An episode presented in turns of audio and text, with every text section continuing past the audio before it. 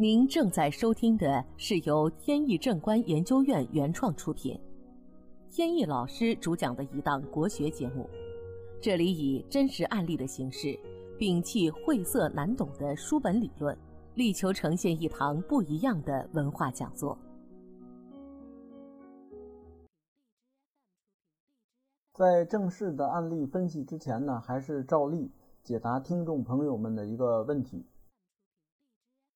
在八字当中呢，带桃花星的人分为两种，一种呢叫墙内桃花，一种叫墙外桃花。那两种桃花到底怎么看呢？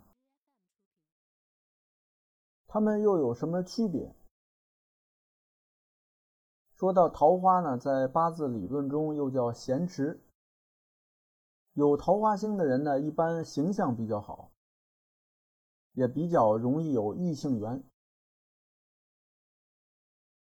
除了形象好之外呢，也可能是风流多才、比较有文采这样的人，或者说叫色艺双绝。大多数的才子或者是艺人有这种命格。先说呢，这个桃花是怎么判断？命书上有云：以日柱的地支为根。申子辰在酉，寅午戌在卯，巳酉丑在午，亥卯未在子。也就是说，如果日柱的地支是申子辰其中的一个，那么如果在其他柱当中的地支出现酉，那么这个酉就是桃花，以此类推。这个呢，在网上都有。那么现在回答问题：什么是墙内桃花？什么是墙外桃花？这个呢也好判断，就是这个人的桃花如果是在年柱或者是月柱上，那么就是墙内桃花；如果在时柱上，就是墙外桃花。墙外桃花的人呢，生性比较风流，在婚后呢容易出现作风上的问题，而墙内桃花呢通常不会。这个呢，就是最大的区别。那么好，问题呢就解答到这里。这档节目呢是由天意正观原创出品的，我是天意老师。如需了解更多内容呢，在任意网络上搜索“天意正观”即可。下面呢，我们接着聊案例。在一年多以前，帮天津的一位朋友看风水。他这个办公室呢比较特别，前后左三面都是落地的玻璃墙。左边呢能看见海河水，右边呢是实心的墙。作为后边的玻璃墙呢，每到下午的时候，阳光呢正好能射到他的椅子背上。首先呢，他靠背啊没有靠山。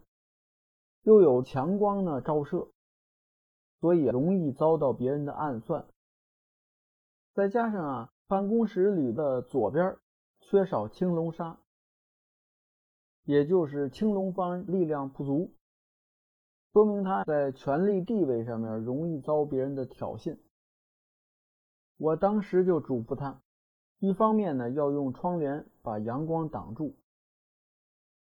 另外呢，在进门口的玄关那个地方有一块大石头，观赏石，还要把那个石头呢摆在他的座位后边作为靠山。然后呢，在青龙方要摆一个屏风，这样呢补足青龙煞。由于呢处理的方法太过简单，当时在场的呢还有他的女儿。所以呢，女儿看了就感觉到有点不太靠谱。调风水难道这么简单就可以调完整吗？我说呢，其实风水调整它不拘泥于某种方式，重要的呢是它要合乎情理，合乎风水的规则。这位朋友介绍呢，说他们公司搬到这个办公区呢有几年时间了。在这期间呢，跟客户呢不断有纠纷产生，并且呢，有一次因为给别人做担保而卷入了一场官司。勘测风水呢，是一年多以前的事儿。前些天呢，朋友的女儿来找我，一开始联系呢，我想不起她是谁。后来呢，听她介绍，才想起来当时是怎么回事。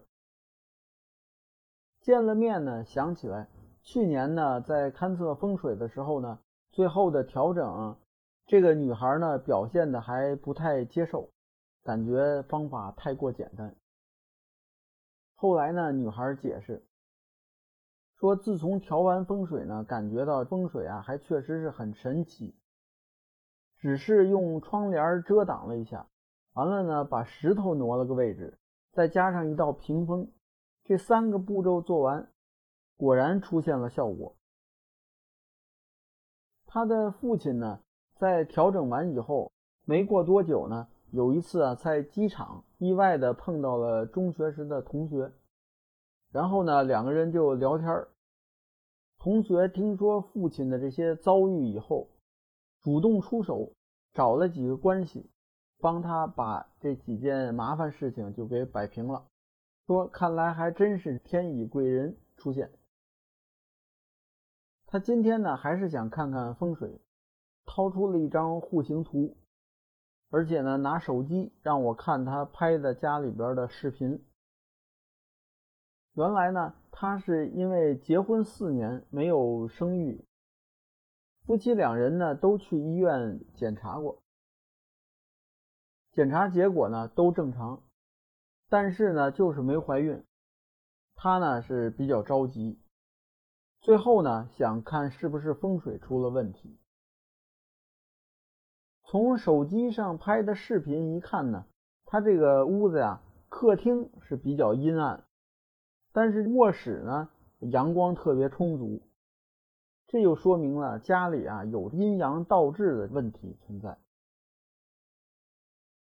因为客厅呢属于阳，要敞亮，而卧室呢需要光线柔和，不能太亮。所以呢，整个房间它的这个光亮呀要做出调整。再看它的那个床摆在了东南位，这个位置呢本身有命局当中的九紫星飞临，所以只要阴阳呢能够协调，符合风水的法则，他们怀孕的机会就会很高。好，今天的节目呢到此结束。这档国学文化节目由天意正观原创出品，天意老师播讲。感谢大家收听，我们下次节目再见。